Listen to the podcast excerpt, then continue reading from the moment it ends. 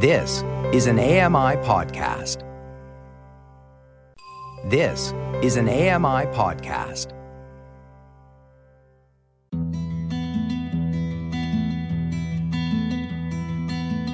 Welcome to Tales from the Halifax School for the Blind, an AMI audio original podcast where we explore what everyday life was like inside this legendary institution. Over the span of 112 years, the Halifax School for the Blind was home to thousands of blind and partially sighted children from Atlantic Canada and beyond. Join me, Terry Kelly, and my fellow former students as we take a trip down memory lane reflecting on formative experiences and cherished memories from our beloved alma mater.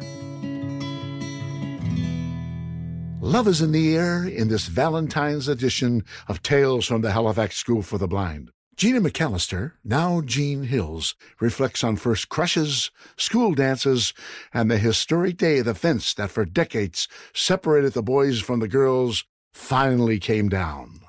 Fred and Gloria Haynes share their love story, which began when they were both students at the school over 60 years ago. Still very much in love, Fred and Gloria joined us by phone from their home in Halifax, Nova Scotia. Born in Moncton, New Brunswick in the mid 1940s, Gloria Berry spent the first decade of her life at home with her parents, two brothers, and two sisters. Her journey to the Halifax School for the Blind was somewhat typical. At that time, in 1956, all work at school was done with the blackboard. So I would come home complaining to mom about that and the problems I was having at school. And my eye specialist suggested that uh, mom and dad would send me to the School for the Blind. Uh, I was 11 years old uh, in 1956 and very excited about the fact that I was going to go away to the School for the Blind until the day that mom and dad brought me to the school and we had a tour of the school and then the time to say goodbye came, and dad started crying. And of course, that did it for me. So that was a tough time for a few days of loneliness. The first morning that I got up, though, my first problem was that my mom always told me what to wear every day to school. And now I had to make decisions of what I was going to wear. I had a lot of vision. I was probably about 10%. I wasn't registered at the CNIB. So I could see better than a lot of the girls at the school. So it wasn't a problem for me to pick out my clothes as far as knowing what they were. It was just that I was used to my mom always saying what to wear. Fred Haynes had a much more unusual journey to the Halifax School for the Blind. Born in Fredericton in 1942, Fred's family moved to Woodstock, New Brunswick when he was five years old. Fred went to school and enjoyed an ordinary childhood at home with his parents, two brothers, and two sisters. That is, until a tragic accident set Fred on a course for Halifax. I was born with uh, 20/20 vision, and in 1951, my brother and a couple of friends found a empty gasoline barrel that we took home and put in our backyard, and we were going to play with it calling it our beer barrel in our saloon. So I was elected to look in the barrel and see if it was clean. We couldn't find a flashlight, but we found a box of matches. And I got up on top of the barrel, lit a match, and went to look in the hole. And of course, the fumes hit the match and blew up in my face and threw me about 20 feet across the yard and burned both eyes. And I spent uh, two years in and out of hospitals the uh, field secretary came to our house and told my parents that I should be going to the school for the blind. So off I went in fall of 1953. And because of the uh, conditions at the school, the bullying was three three guys that were sort of picking on everybody and uh, that they could, the younger ones anyway, and taking their possessions and abusing them physically when I went home and told my parents, they said, "Well, you're not going back." So actually, they were kicked out. I think uh, the January after I left. So they, they were only there a month or so after, but we didn't know that. So they, my parents, didn't want to send me back to the school, not knowing what what to expect. So I stayed at home for almost five years before I returned. there was a retired teacher on our street, and she agreed to uh, school me uh, in her home. So I really had didn't have any formal education. It was a little uh, scatty at that time. And then when I was 16, I decided I didn't. Uh, I, I, was making uh, money by delivering papers and doing odd jobs, and I thought that's no future in that. So I decided on my own to go back to the school for the blind. Not having a formal education, I had to go into a special class, and the um, teacher that I had, Miss Bradshaw, she had around nine students in that class, and everyone, of course, was at a different level. So it had to be one on one. So that was a very slow process for learning. And one day, Mr. Um, Legg, the principal, said, uh, How would you like to fill in some of the time in the tuning department? So I did. I said, That would be great. And went up to the tuning department. And after two or three months of that, decided I really liked it. And the next year, when I returned, I was on the, in the tuning department full time. After a false start at the school when he was 11, Fred's second try was the charm, thanks in large part to finding a home in the school's piano tuning department. Over 62 years later, Gloria still vividly remembers the day she caught wind of a 16 year old boy who had arrived at the school fresh off the train from New Brunswick. Well, I remember the very night that he arrived. I, I, we heard right away. I heard right away that a new boy had arrived from Woodstock, and I perked right up to that one for some reason. But he didn't show any interest until 1960. We were going home at Christmas time on the train, and he finally approached me and started talking to me.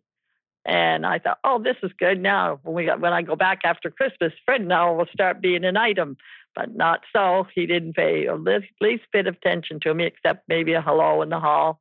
As you've probably heard from former students, everything we did, we had to line up. So the girls would line up on the girls' side, the boys on the boys' side, and you would go across the corridor in that way.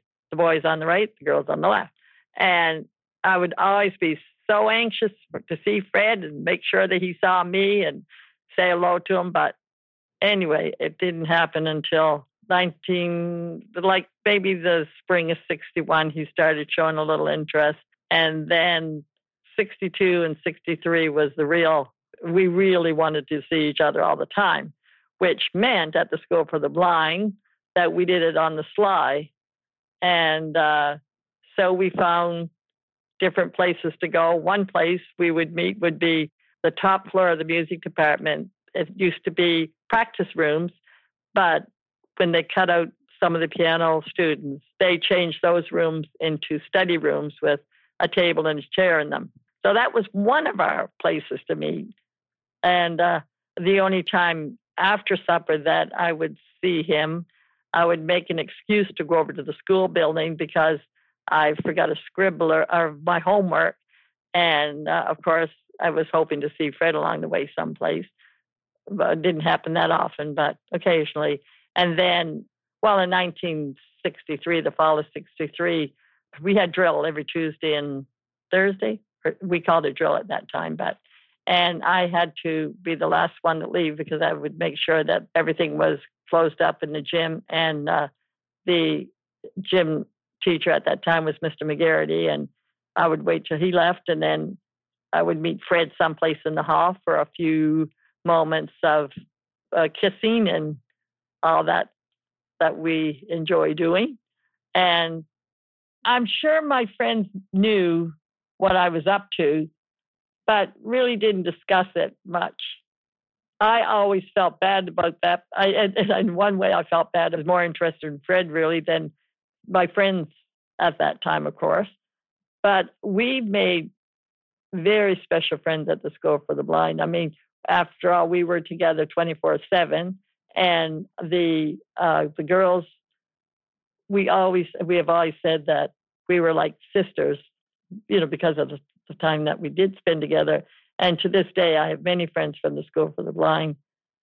And it's wonderful that we still feel the same. One of those sisters was Jeannie McAllister, who had been living at the school for two years by the time Gloria arrived.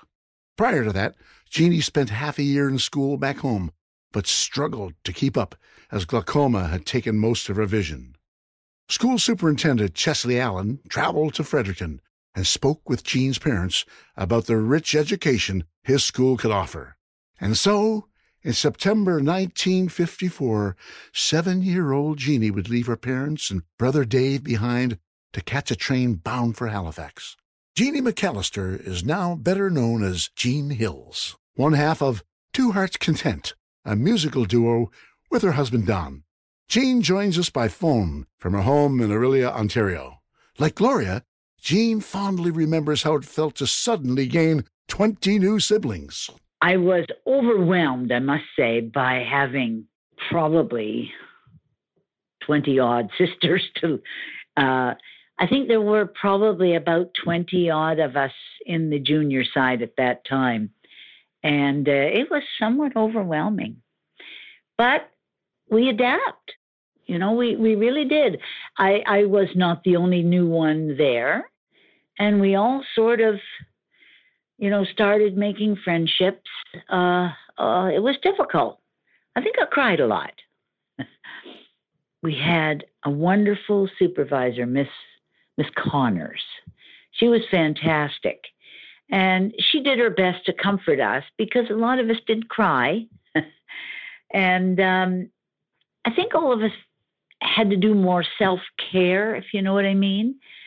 Uh, we were all lined up for our hair brushing in the morning, and we were all uh, advised to, you know, take care of our own clothes.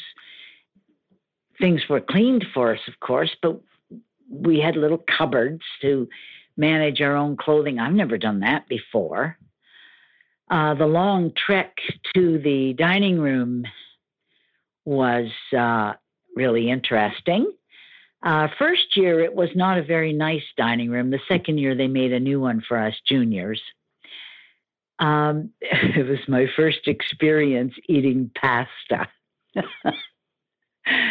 but um, by the time the second year came along, probably a couple of months into the second year, I had lo- then lost all my vision. So things were a little more difficult for me. The first year, I spent the first semester, you know, from September to Christmas in Miss Miller's kindergarten room. And uh, yes, we had a tortoise. That was all we had as far as animals were concerned. And I did have to go to the kitchen to get the uh, food for the tortoise. And I was absolutely terrified of the cook, Miss Woodworth. Second semester, I was put in the grade one class because at that point uh, they realized I had to learn Braille. And I had Miss Bradshaw, who was a interesting woman. I was with her also for the first part of the second year, the third part of which I was put into grade three. So I did kindergarten, grade one in one year, then grade two and three in another year, second year. Then at that point, I was no longer uh, at the end of the second year on the junior side. And um, I was pretty happy to move because we did have one supervisor that I really did not care for. And I don't think she cared for any of us either. And I've had some unkind words over the years about her. I bear one of her scars to this day. That would have been the repeated smack on the side of the head with a hairbrush every morning. It was a matter of routine. That's what she did. She brushed her hair and you're done. Next brush that one's hair. And you're done. But it was that clip on the side of the head, and there's still a bump there. I don't think she was a very uh, maternal person. Um, I do remember another odd thing that I was terrified of so many stairs. Because, gosh, you know, we didn't have any in our house. and I was terrified of so many stairs. But also, um, because of where I came from, very poor circumstances, I was quite fascinated by flush toilets. this is silly, I know, but it was it was my early years at school. Although intrigued by the indoor plumbing, The boys didn't hold much interest for little Jeannie. I went to the senior side when I was nine in grade four, and uh, boys didn't interest me too much because remember, in each of our classrooms, the boys sat on one side and we sat on the other, and I didn't pay much attention to them. I was more interested in learning to read and write Braille because that was a big thing for me. And uh, it wasn't probably till I was maybe 12, maybe 13 that I started uh, looking at boys uh, in a different way, as as girls will t- today. I mean, puberty is puberty, no matter where it happens. if you, the listener, would humor me for just one moment. There was once a huge fence stretching from the school building all across the property, deliberately separating the girls and boys. During my time at the school, there was one lonely, massive 12 by 12 pillar bolted to the brick wall, with no long fence to threaten potential young love from blossoming. But for generations of students before me, the fence stood as an insurmountable barrier to young love and romance. At around the same time the Berlin Wall was erected, the Halifax Wall was torn down. Jean was there in the schoolyard that glorious day when the boys and girls were finally free to mix and mingle. Well, this fence separated the entire school grounds. It was uh, attached to the back of the school, uh, where the school grounds began, and it went right down, probably within a few feet of the the end of the actual playground. And the boys were on one side, and we were on the other. Well, at about 1960, and it came down, I would have been about 13. Oh, yes, indeed. And we were then allowed to not only talk to the boys through the fence, but we were allowed to kind of walk and mingle with them. Heaven forbid. And uh, I think you could have uh, seen several couples hand in hand walking up and down the girls' walk and across the bottom of the uh, school area uh, up the boys' side. And it was quite exciting for us. Although I never really understood why it was there to begin with because it came down about the time that I started to notice boys. Over the subsequent years, of course, you know, you would have the usual teenage angst about this man or that boy, I mean, and another boy. And there was a lot of little puppy love uh, things that went on. Not very, not very serious. I think over my teenage years, I may have had a crush on four or five different boys at uh, different times. I mean, these fantasies and love, puppy love things weren't always returned, but that, that's the way it is with with all puppy love things. I think. For Gloria and many others, now that the fence was down, it was time for puppy love to flourish. Well, I sure do remember it because it was quite exciting the fact that the girls could now go over to the boys' side and the boys could go over on our side and we could go walking. Uh, uh, you know, that gave us the freedom to walk around with the guys or carry on with them and whatever. So that was very exciting when the fence came down. One thing I remember about the boys in the classroom, there were long tables under the table, there was a shelf that went from one end of the table to the other course, and they were divided in sections. And that's where we kept our school books. And every once in a while, there would be a bar after recess, because at recess, if you had the money, you could go, they, they would sell chocolate bars. And just once in a while, I found one in my in my desk, and that would mean that some guy kind of liked you, and that was his way of showing it. Only we never knew what the who the guy was. It wasn't me. no, it wasn't Fred. So I don't know what that was about. While Fred and Gloria only had eyes for one another, Jeannie experienced her fair share of teenage angst. I remember buying a Valentine for somebody. And yes, we did exchange cards and uh, that sort of thing. And of course, it was all, you know, a bit of teenage angst around it. There were very few couples that stayed couples. I know there was Fred and Gloria. That was a match, you know, that was very special. I think we all thought that. And then there was um, Emery and Corinne. And unfortunately, Emery was killed a year or two after the uh, school, after he left school. But uh, then there was um, Eddie and Marie Harnish. And they, they stayed a couple and, and married. I don't know if there were any others that lasted. Then, um, of course, there were the school dances and who dances with who. And I saw so and so dancing or heard them dancing with so and so. And that would be talked about, of course.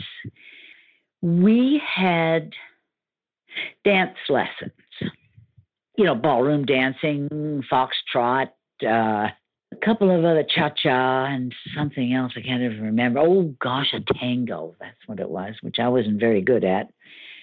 But then, of course, we were teenagers in the 60s. So we had to, of course, do all the other dances. The limbo was, was one of my particular favorites because I was good at it. During these dance lessons, of course, we danced with the guys. It was always uh, nice if you danced with one you fancied, if you know what I mean. The school put on some nice dances. Uh, there was a Christmas dance. And then, of course, there was the Valentine's dance. That was always a wee bit odd because, of course, we weren't supposed to have girlfriend, boyfriend, all that kind of stuff, which we did. Uh, and then, of course, Valentine's it kind of accentuated that. And then there was the year end dance, which was usually in sometime in May, early May, I think it was.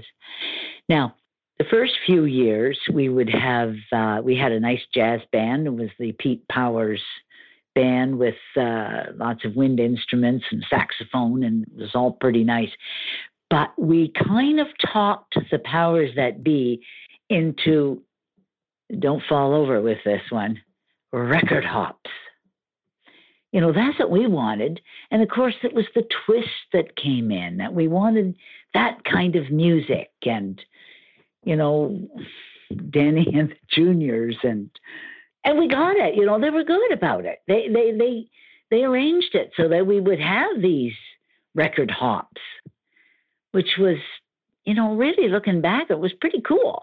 For a young couple like Fred and Gloria, a school dance was the perfect time to get close without much scrutiny from the school authorities. I remember the uh, school dances at the school when, when Gloria and I started showing uh, interest in in one another. That uh, that was very exciting because we were allowed to actually stand up and dance and put our arms around each other. Which out on the school grounds, I think we were watched very carefully that we didn't.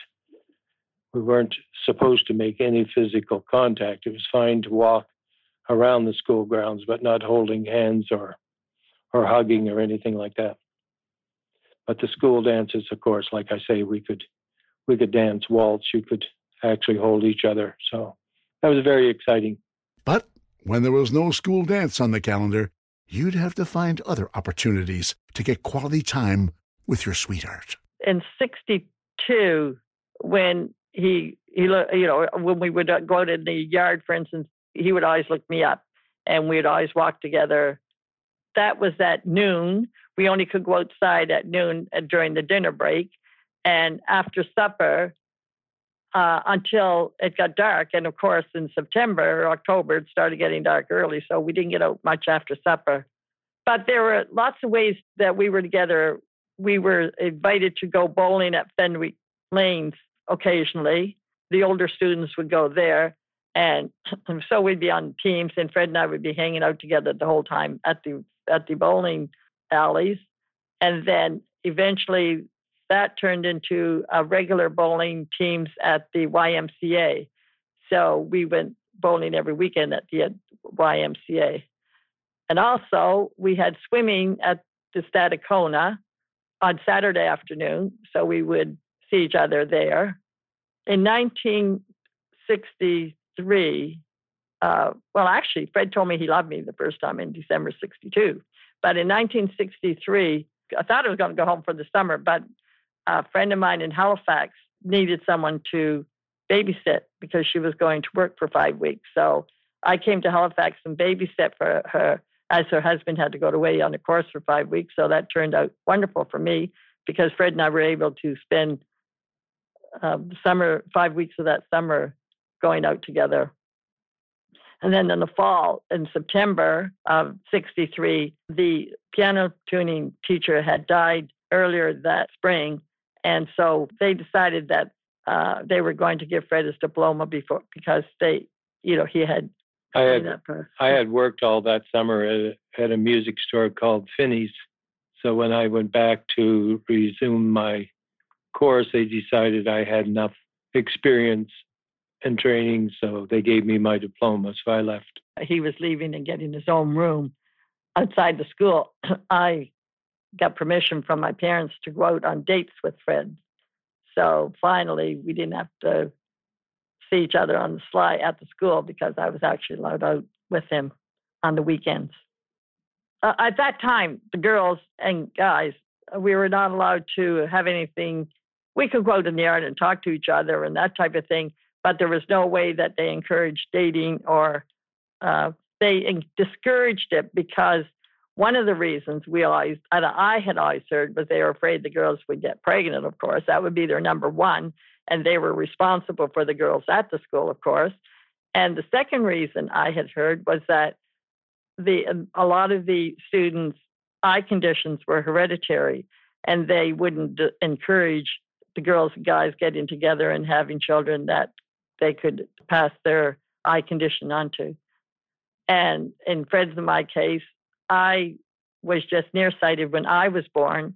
That was my main problem at that time. And I knew from the doctor that the eye doctor that if that was not hereditary, and of course, Fred has explained that his eye condition was from an accident. So I don't think that they actually minded Fred and I being together because I'm sure they would have spotted us different times when Fred and I would meet on the on this sly, and they never discouraged it. And in fact, in 1963 at our closing exercises, Fred and I got the character prize. So, which, you know, we were glad to get, but we're a little bit surprised. The character prize had to do with how you related to the students at the school and with the with the staff as and well. staff, yes. So we both got the character prize. Very odd that it went to the two of us. I would say we, we, thought we were bad characters. Yes, the fact that we were, you know, sneaking around trying to see each other. Um, so it was a surprise that Fred got the character prize for the boys and I received the character prize for the girls at closing. That was quite a surprise. But I'm sure they understood. Of course, they understood that that was a normal thing. So I think they overlooked it a lot with Fred and I. And when I got permission from my parents to go out with Fred, there was not there was there was never a problem about it. With the fence down and teenage hormones in full swing, what's next for Gloria, Fred, and Jeannie? Join us next time for tales of the Miss Personality Contest, the Boys Club, and all the best makeout spots at the Halifax School for the Blind. This podcast was recorded and produced by Village Sound at the Village Sound Studios in Halifax, Nova Scotia. For Accessible Media Inc., created and produced by Ryan Delahanty, tech assistance from Sam Robinson, and many thanks to Andy Frank, manager for AMI Audio. Special thank yous to all of our storytellers Shirley Treitz, Joanna Pierce, and staff at the Atlantic Provinces Special Education Authority. This podcast is proud to support the APSEA Auxiliary Charity and invites you to do the same. Contact them by emailing auxiliary at apsea.ca. That's A U X I L I A R Y at A P S E A dot C A. Our deepest gratitude goes out to Robert Mercer, whose book Mrs. Beaton's Question inspired this podcast. Finally, thank you to all the wonderful teachers, staff, and house parents at the school. I'm your host, singer songwriter, professional speaker, Terry Kelly. If you enjoyed our show, please do take the time to subscribe and write us a review. Most of all, we would love to hear from any former students who are invited to join us in sharing their tales from the Halifax School for the Blind. Reach us by emailing halifax at ami.ca.